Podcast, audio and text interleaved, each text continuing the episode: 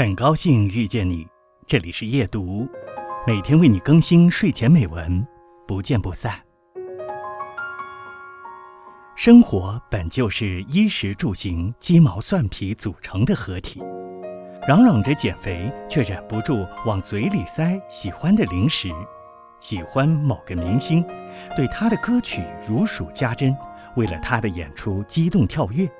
关注街角新开的咖啡店，想着周末去尝尝有什么口味儿；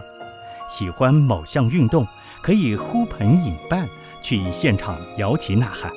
追求时尚，为了某个口红的色号去商场抢周年庆活动；喜欢养动物，给自己家的阿猫阿狗拍摄小视频发朋友圈。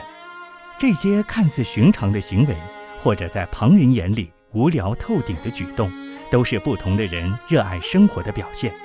生活不是以功利为目的的，只有在做你真正热爱的事时，你才能感觉到快乐与存在感。